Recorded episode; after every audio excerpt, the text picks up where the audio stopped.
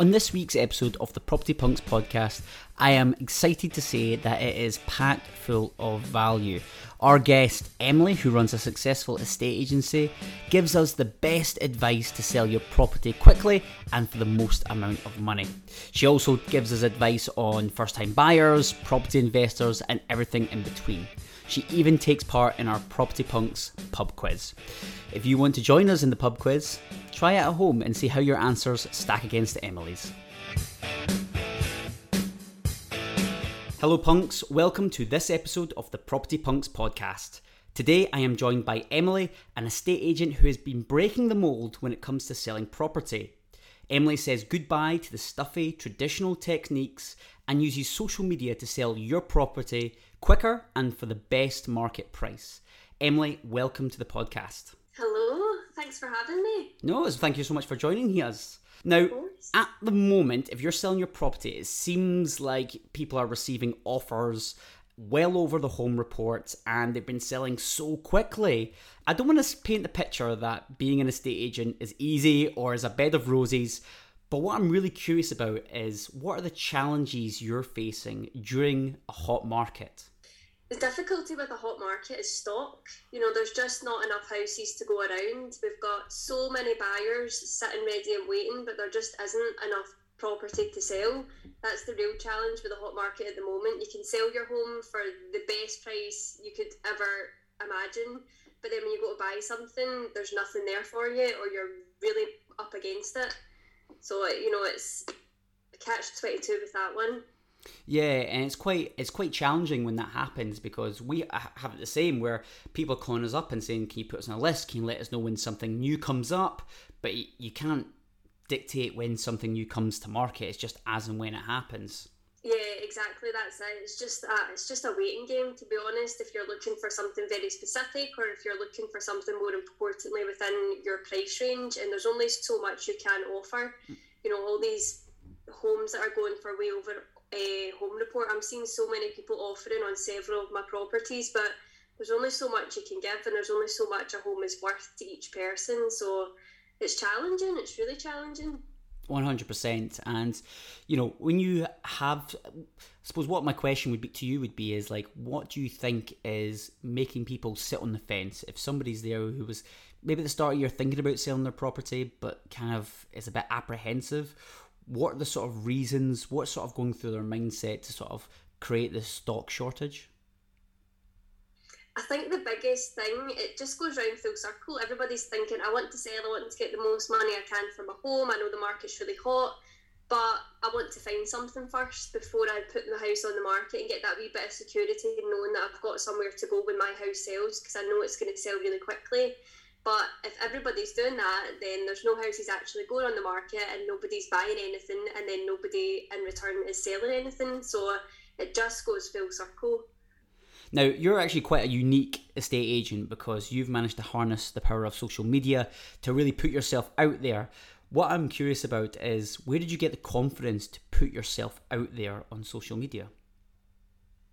It's hard. It's really hard. Back at the start, I really struggled with putting my face out there. I, had I massively hid behind a logo for a good while before. I've always enjoyed, you know, presenting and social media. Um, I'm not personally. I was never big on social media myself, but I, I liked I like YouTube and things like that. And um, when I was younger, I was really into like radio. Um, so I have a wee thing inside me that does enjoy it, but see when you're actually going and putting your face out there and being really vulnerable and really open to, to criticism or you know compliments, but you just don't know which way it's going to go. But I think the best thing you can do is just do it. That's and then when you do it, you realise nobody's saying anything, and anything that you do here is mostly positive. Um, so yeah, it does. It's it's hard. It's not naturally easy. Um, even though some people might make it look easy, it is it is really daunting to start. And can you think back to that key moment where you kind of almost took that leap of faith to go, you know what, I'm now going to be the face of of this. What was that key moment? You know, I was sitting and it was a couple months into starting the business, and you know, wasn't really getting anywhere with the logos. Um, it just wasn't happening. I thought, what can I do that's a wee bit different? And I started looking and I realised that there was no faces behind these logos. Um, you know, all the other companies, um, you know the names, but you don't know the people necessarily that run it. And, you know, people buy from people. And at the end of the day, it's such a common phrase, but it is so, so true. So I thought, I'll maybe give it a bash and make things a wee bit, because I'm a personal independent agent. I give a bespoke one to one service. So knowing the person that you're going to be working with for about eight weeks is, is really, really important. So I thought I'll, I'll give that a bash. That's something that nobody else seems to, to be doing massively. Yeah, I like I like how you said that. Like property is a people people business. I think sometimes we get kind of you know tied up in like the boilers and the bathroom refurbs and perhaps all the technical side of it. But ultimately, at the bottom of the end of the day, sorry, it, it is all about people, isn't it?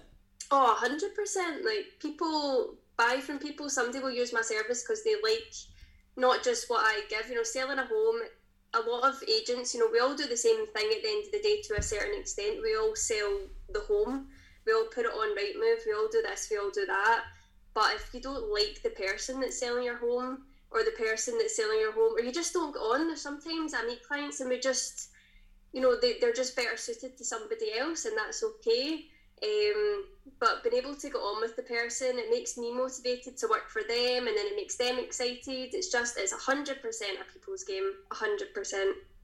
And so, if you have the sort of dear, sweet old lady coming to you to sell their property, and then you might have the really, you know, strong-minded businessman, and then you've got the sort of new young couple. How do you like tailor your approach to those different people? Yeah, that's the part of the job I, I really love the most. See, meeting the different types of people. You know, the, the elderly people that maybe sometimes need their hand held a wee bit more and need taken through the process because they've maybe not sold a home for, for years and years, or maybe they've never sold at all. That was the first house they bought and they loved it and they've stayed in it. So it's a different sort of experience that I get to take people on. And then if there's maybe you know, a younger couple that's maybe selling their home for the first time. It's maybe people nearer my age. We have different sort of conversations, and they maybe they love they like social media as much as I do, and they, they really understand it, and we can kind of get a bit of a buzz around that because we all really understand, you know, that aspect of the marketing. Um, but all it all comes down, to be honest, on on what we all value you know, I value the service, the marketing, the people, the really the relationships. And some people that's not what they value necessarily when selling their home. So somebody might just value, you know, the the price aspect of things, you know, looking for the cheapest agent because they value the money side of things more than the service. So it's finding the people that value what you value. Mm, that's a really beautiful way to put it. Yeah, no, I understand what we what you um, sort of inspired me there to think is that you know how do you deal when you're coming up against like a property investor whose goal is to try and get the property at the cheapest price and you want to do right by the clients? Have you ever been in those sort of situations? What is it like? Can you get them board can you get it in such a way where everybody's happy I come up against it a, a lot, um, but at the end of the day, I'm working completely in service of the client, regardless of whether me and the investor know each other. Because I, know investors just from being in the industry. Um, it doesn't matter. It's it's hundred percent down to the client and what they feel is right for their property. So my job is is the middleman. Um, the investor will give me an offer and I'll take it to the client, and if they say no, they say no. You know, there's no there's no wiggle room or no special treatment um, as such, which can be challenging. Yeah, no special treatment. I think that's a good thing. I think that's a good thing. I'm sure the clients would appreciate that. Um, how has creating property specific content helped you as an estate agent? It's good. It's a lot of learning for myself. You know, you, you think you know things, but until you start talking it and learning it and, you know, repeating it, you don't actually, it doesn't really sink in. So there's a lot of things that I talk about on my videos that yeah, I know because I'm making a video about it. Um, but it's not until you start talking about it, you, you think of different things, or you start putting it into practice a wee bit more. Um, so yeah, the videos are really good for me personally, and also when I'm out and about and people are asking for a bit of advice on this, that, and the next. Like, what can I do to, you know, make my house more sellable for the market? But I don't have a big budget. I can refer them onto the videos, um, and they can watch it as many times as they like. So it's a really useful tool. It's, yeah, it's almost become a bit of a resource for you. Yeah, absolutely. It's it's so so handy. You know, somebody will tell you something that you can go in one ear and out the other. We're all we're all like that. I'm like that as well. But if somebody sends me, you know, you've got a video, it's there. You can play it back a million times if you can stand the sound of my voice. I'm sure everybody can. I'm sure everybody can. know, it's that thing you hate the sound of your own voice, don't you? Sometimes it kind of makes your skin crawl a little bit. You're like, I don't believe I sound that annoying all the time. That's what happens when you do this, and we have to go back and listen to it. You go, "Wow, my voice sounds so whiny. Why did no one tell me?" And then they go, "We've been telling you for ages." I know. Or do the thing that really gets me when I listen to my videos? It's the way I say property. You'll probably start listening to it now. I pronounce the T and it grinds my gears. At property. Proper. Oh, I just hate the way I say property. Oh, but anyway. well, it's nice to be a bit authentic. I'm sure everyone appreciates that.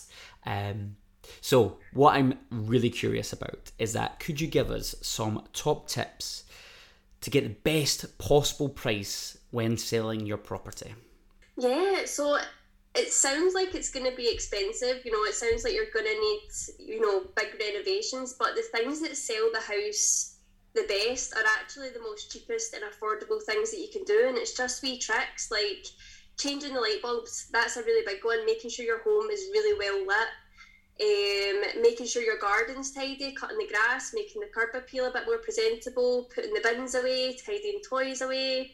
It's all the little things that depersonalise the house. That's another thing that I say is quite important. See if you, as lovely as they are, if you take down all your personal photos, you know, any certificates or, you know, things on the fridge that the kids have maybe drawn. It's lovely and it, creates a really homey family feel, but it's it's your family, it's not somebody else's family home. Um, so just depersonalising it, giving the buyer as much opportunity to imagine themselves in the property. Um, again, if, if your house does require a wee bit of upgrading, say your kitchen could be doing with a bit of upgrading, um, there's ways again you can do it um, without spending an absolute fortune because sometimes putting a new kitchen in isn't going to be worth it in the end. You know, you're not going to make up that value at the final sales price. But you know, there's to, there's loads of things you can do these days. Like you can get the kitchen wrapped, for example, rather than you know replacing the doors or changing the taps, changing the handles, putting like wee spotlights underneath your cupboard units and it just gives it it just completely transforms it so there's loads of wee wee nuggets that you can do without spending a fortune to sell your home yeah i love that. I love that wrapping the kitchen because it's not necessarily something that people necessarily think of straight away. They always think we need a new kitchen. Um, but it's just something that would just freshen up. How just for the back of that how do we feel about like fashionable trends for properties? So for example uh, what i've noticed is that since if you go to like bars and nightclubs and restaurants, you know, flowers are really prominent. Uh, and then what I've noticed is that when you go to, uh, you know, people's properties and see viewings, there's like neon lights and there's um, flowers and things. Do you think things like that help? The things that are kind of trendy? I think it depends on the property. Property.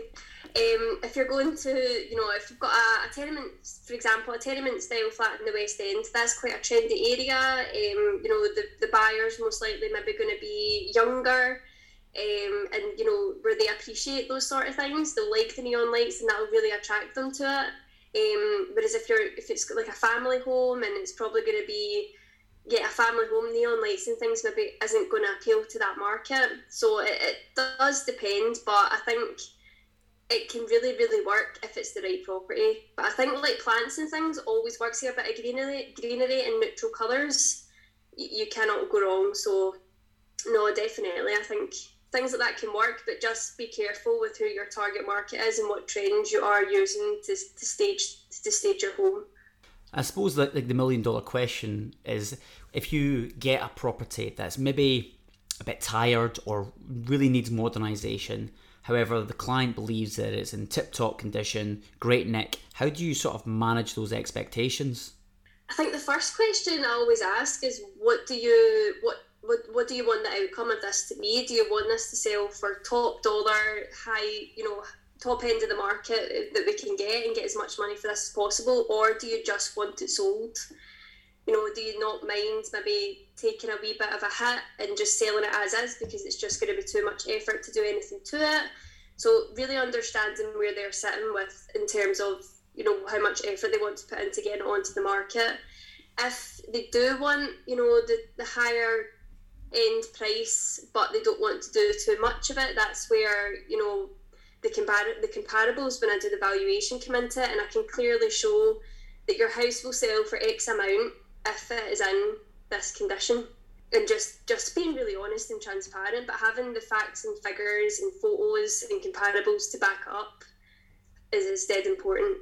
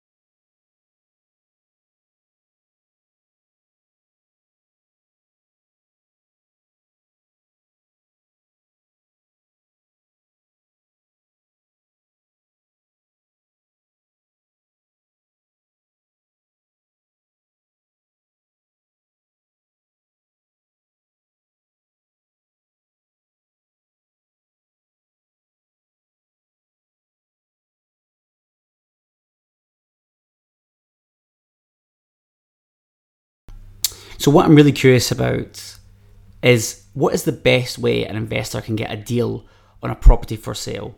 Um, it seems like everyone's always looking for the best deal and the best possible price. I know you mentioned earlier on you always want to do right by the clients, but what sort of insights can you give us for that investors can get a really bit of a cheeky deal? Oh, it's so difficult. I feel like when I a seller's bringing a property to the market, they in this market especially, they're wanting top dollar for it. They're wanting as much as they can possibly get. Um, whether you know what they're wanting is realistic or not is you know another thing. But they will be wanting as much as they can get for it, and that is what I need to try and achieve for them. Um, there does there is things I can say, you know, what the rental expectation in the area is. I can help them with comparables, possibly. I can let them know exactly what the seller is expecting from the property. But as far as it goes, there's not really much else you can say. It's completely dictated by the seller. I think off market the now is probably the best place mm. for investors. how does an estate agent actually value a property? Can you talk me through the process of just what you go through just to get that final valuation? Yeah, so if you book in for a home evaluation, I'll come out to the property, but beforehand, I will look at comparables, what's sold in the area within the past couple years, or especially the past year. Um, see what condition it's in, have a look at um, previous sale prices, how long it takes for a property to sell. Um, an estate agent's valuation is just a researched estimate on what we think the home report or the end sale point is going to be. It's not the actual home report valuation, which the surveyor will come out and do in the end, which is going to dictate where the price actually goes. But the estate agent is there to just give, you know, the research estimate and, and give a really educated guess as to what the final sales price is going to be and what we think that we can achieve for it. Um, so it is just facts and figures: what's sold, what hasn't sold, how long it's taken, and kind of what condition it's in compared to compared to your home. Excellent. Well, Emily, thank you so much for taking a little bit of time to talk to us. I feel like we got real insight into the world of estate agency. Uh, what we're going to do now is we're going to move on to one of my favourite subjects, uh, our property pub quiz. Uh, every time on this episode, every time I'm on the podcast, we do this pub quiz. Uh, we're not in a pub, but we've got the next best thing. So, are you ready? What is your mastermind subject? Is there any sort of subjects that you're pretty good at? Anything that you have a little bit of weird knowledge about? Oh, I'm quite good with just general knowledge. To be fair, I don't think I have a, a niche. I like pigs. I know that you might not even have a question about pigs, but there you go. Like per- Percy pigs, like Percy pigs. I do like Percy pigs, but just the pig oh, itself. okay, okay. That was that was a, that was a, a, bit shocking. I was not expecting that to be honest with you. We'll go with real estate. We'll go with real estate. Yeah, yeah. But uh, listen, pigs. If that's your thing, man, let's let's roll the dice. I don't, unfortunately, yes, you're right. There's no pig questions, but that might be a bit of a curveball. Maybe we might throw one in there. To be honest with you. Brilliant. Well, don't worry. I'm going to help you out, and we'll see how we'll get on with our okay. property pub, pub quiz. So, question number one the most expensive property in Scotland went on the market for how much? So, how much do you think the most expensive property in Scotland went on the market? And I'll give you a, I'll give you a bit of a leeway in the closest to hundred thousand. Oh, okay. And Scotland, I have seen some expensive properties, but do we know when it was on the market? Can I can I know that? Uh, I think it was on like several years ago. Oh yeah. Uh, it might help you out. There was a it was in Aberdeen, and there was a connection to Princess Diana. Oh gosh, okay. I'm not sure if that helps you out though. To be fair. you know, what? I'll just go with.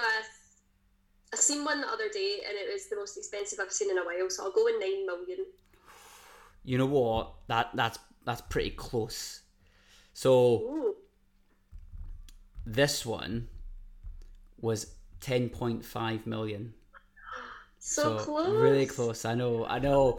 Uh, I, I, you've talked a little bit throughout the podcast about property prices and things going quite expensive or going well over the home report valuation. Um, what's your sort of perception of that? I know. Do you see that as just a good thing? Do you see how the knock-on effects to the, the, the rest of the market? Like, how, what's your sort of opinion on it? I mean, it's good at the time, but there does come a point. Do you know the thing that the problem that's caused now is expectations. People's expectations of what the house is going to sell for is is massive, and you know we're getting to a point where I am seeing a wee bit of a turn in the market. Things are still selling for great prices, but you know they're not selling just as quickly, or they're not selling for that wee bit more than they maybe would have say six months ago. But if you're bringing your home to the market now and you maybe don't keep up and you know nobody really does to be honest. Property can be boring unless you're really into it. But if you're not keeping up with like the way the market is you'll just assume that that's where we still are because it's not crashed you know? So managing expectations is, is a massive thing and it's something I'm, I'm coming up against even now. So yeah, it's a, it's a big thing now. Just people are expecting the house to sell for massive amounts, and when they're not, it, it's disappointing.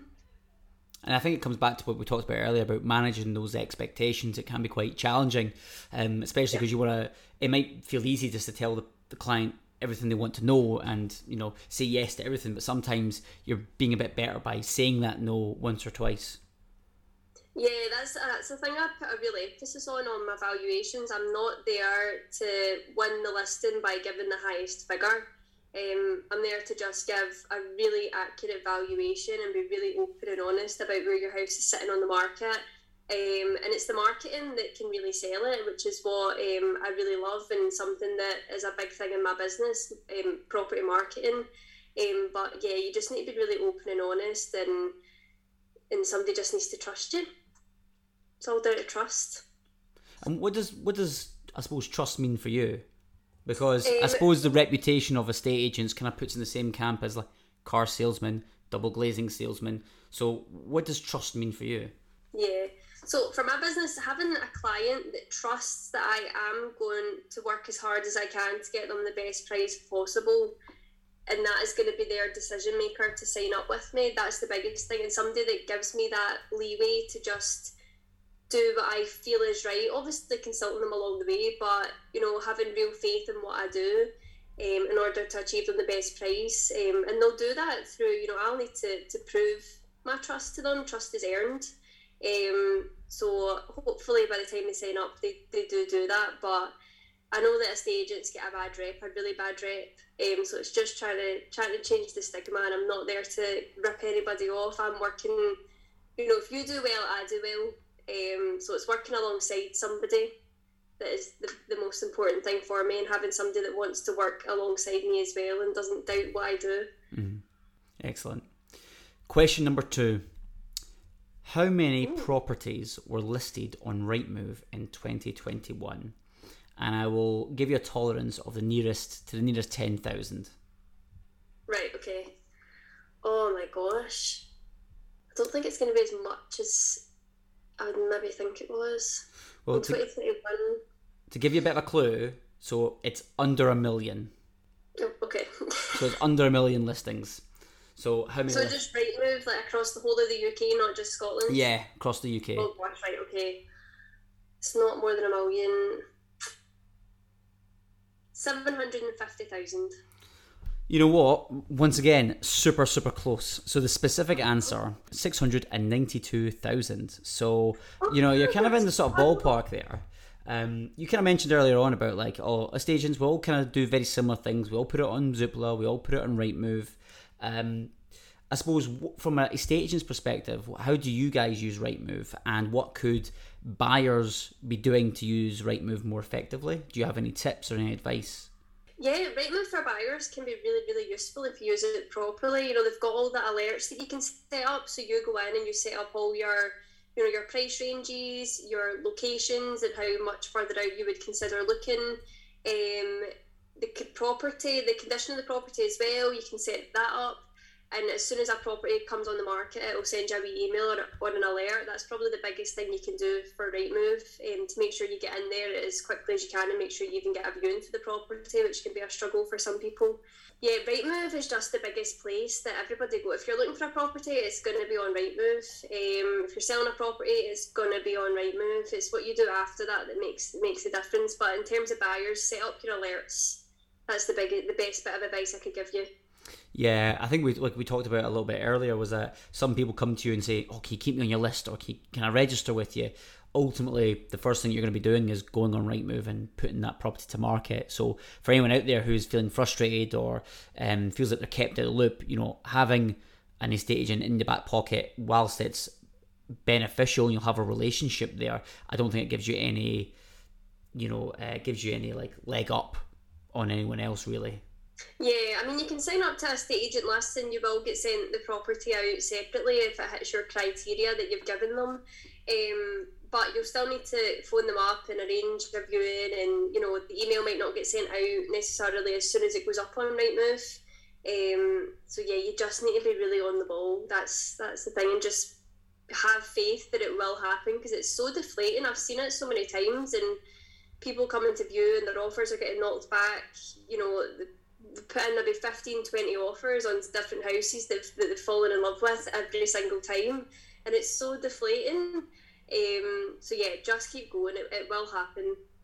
It's interesting that you said like people fall in love because one of the common themes kind of throughout these podcasts people talk about is like emotions, keeping emotions under control. Um, do you think those people might have better success if they were a bit more um, analytical with their property and a bit more um, logical as opposed to being falling in love with the property? Yeah, absolutely, and that's I mean that's easier said than done you know, if you're getting knocked back, knocked back, you go into the next house and you think, this is it, I really love it. And you, start getting a wee bit desperate because it's just not happening, or it's just not happening as quickly as you would like it to happen. But take a step back, is a bit of advice, you know, just take a step back and really look at the numbers and understand if it's actually going to work practically. Yeah, the house might look lovely, but there's loads of lovely looking houses out there. And try not get too caught up um, on the bidding wars because you you will regret it if you, you offer something really silly that you, that you didn't actually want to do. Um, which I've seen happen before. You know, I've had people put in really amazing offers and it gets accepted because it's so amazing. But once it's accepted, they kind of have that reality check of, oh my gosh, I've just offered so put so much money into this. I'm going to need to then go find the money over the deposits, and it all gets too much, and they end up pulling out. So yeah, just if you can, try and be a wee bit more logical about it. so question number three. What was the name of the Netflix show about about selling real estate in Los Angeles? Oh, I think I know. Is it Selling Sunset? Yes, it is Selling Sunset. That's embarrassing if I never got that one. yeah, well, it's it's so interesting because I think some people look at Selling Sunset and see the glamour and the glitz and the excitement and maybe the drama as well. Now we all know in property there's definitely elements of drama, but I suppose do you think there's any any kind of crossovers with like what actually happens in, in life as a real estate and like the reality shows? Yeah, I mean, it depends on the type of property that you're selling. If you have a really high end property, it can be quite glamorous. Um, but in the background, it's not very glamorous. It's only when you're turning up to the viewings, you maybe got a nice outfit on and you need to be really presentable and, you know, you're talking to the clients and it's all lovely. But, you know, 90% of the time, it's not like that. You're on the phone, you're doing emails, you're manage, you know, time management, managing your diary. You know, it, there's a lot that goes on behind the scenes that is just not glamorous at all. And especially in the Glasgow market, that you know, I work, or you know, the Scottish market where we don't get the, you know, that type of property. I'm in houses um, and I'm sitting on toilets just to get a seat, you know, and it's freezing. You know, it's maybe a property that needs a bit of work done to it, and it's not. It's really, really not glamorous sometimes. So yeah, the, the program I get it a lot. You know, is it is it not dead glamorous being an estate agent? And it absolutely isn't. Absolutely isn't. So if you're thinking of getting into a state agency to be on Selling Sunset, I would think again. You know? I, I'm almost a little bit embarrassed myself because some of my friends, when I describe them what I do for a living, I think they just think I look at mold all day. I think they just think I look at boilers and mold all day. And so I think when you know it sounds exciting in this, and you know what, there's definitely moments where there can be excitement. I would say you need to get your satisfaction in other elements to it. Like you've talked a little bit about people. You know, you got to enjoy working with people because there's going to be lots of like trials and tribulations. So if you enjoy people and the service and delivering good service, that's going to carry you through more so than just being really fascinated and passionate about property. Oh, hundred percent. You can anybody can go see a nice looking property, but even getting to that point, it's all about the people, and you need to enjoy. You know, there's so many different aspects that you need to enjoy before you even get to the properties. Um, the marketing side of things, you need to enjoy that. It's like a chase all the time. You're chasing the properties um, in a way. So you need to enjoy that, and you need to. It's it's a chat. It's a mental running a business is a mental challenge, but um, yeah, you need to just keep that in mind. That it's before you even get to the glamorous properties. There's so many other hoops that you need to jump through. Question number four: What is the name of the detailed report on the condition and value of a property? Would that be the home report? You're correct. It is the home report. Imagine on a stage and never got that one. Well, you know what? There's a first time for everything, so I was definitely going to try and help you out in that one.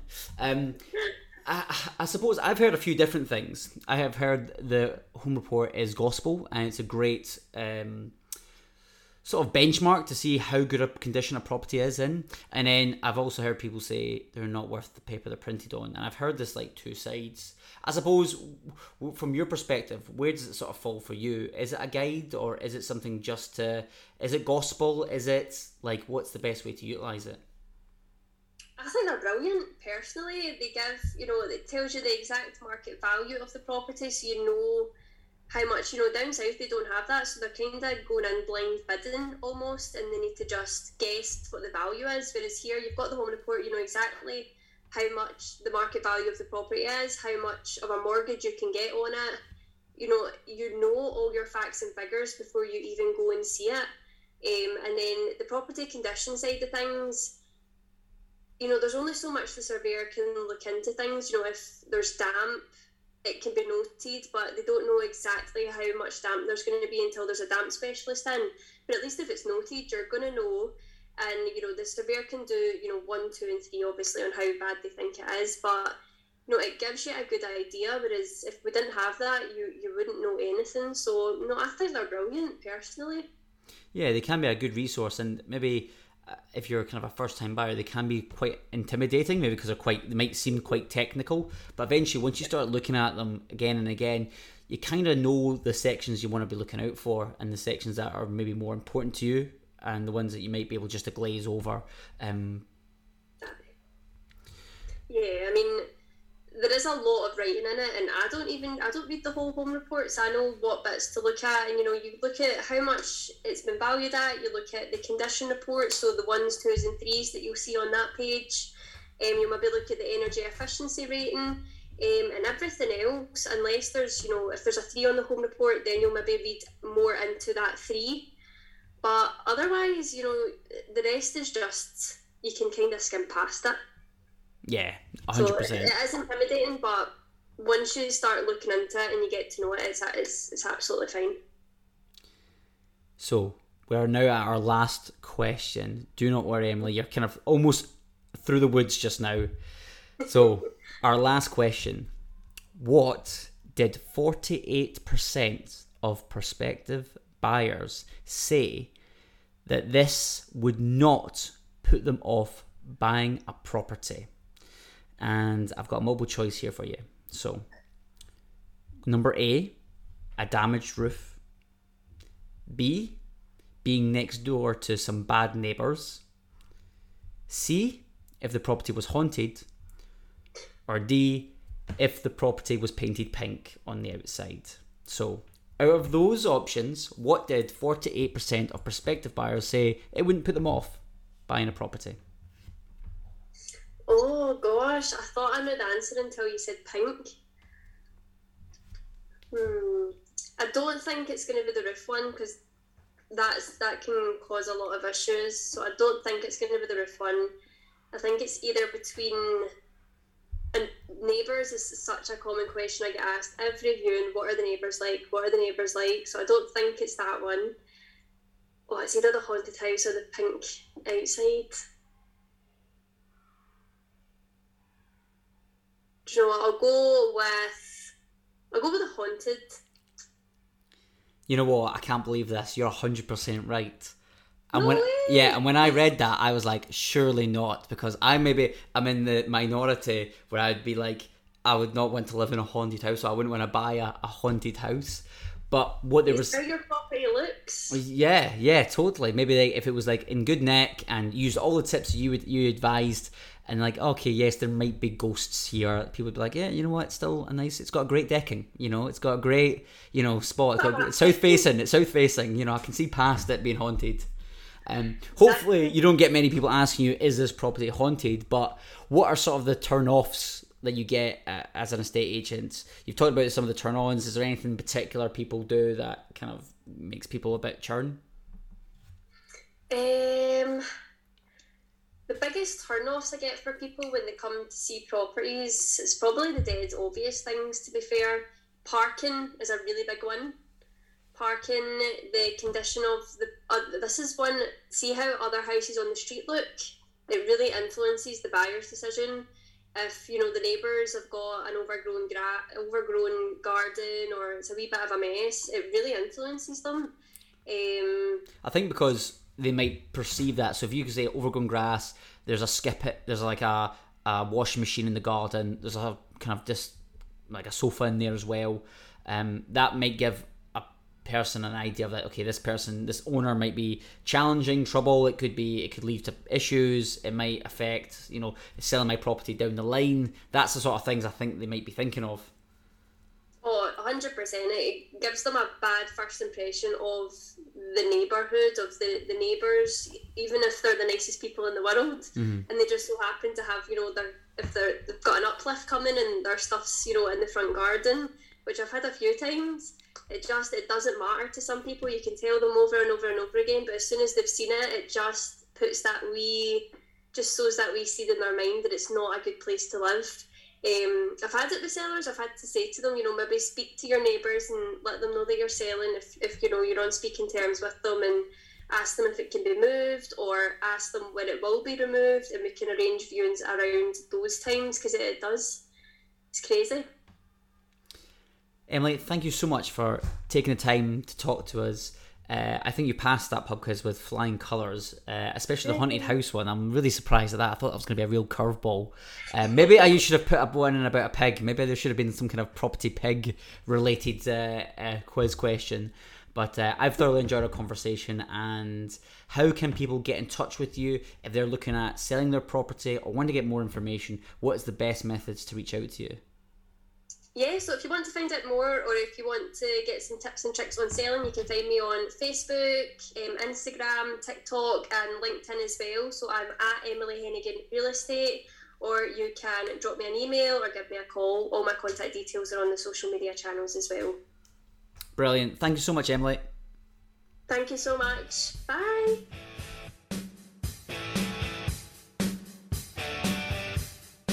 We hope you enjoyed this episode of the Property Punks podcast. If you want to get more of your rocking fix, then you can follow us on Instagram at Property Punks, or you can join our online Facebook community page at Property Punks. We hope you enjoyed this episode, so please make sure you subscribe to the podcast and share it with your friends. Until the next episode, we'll talk to you then.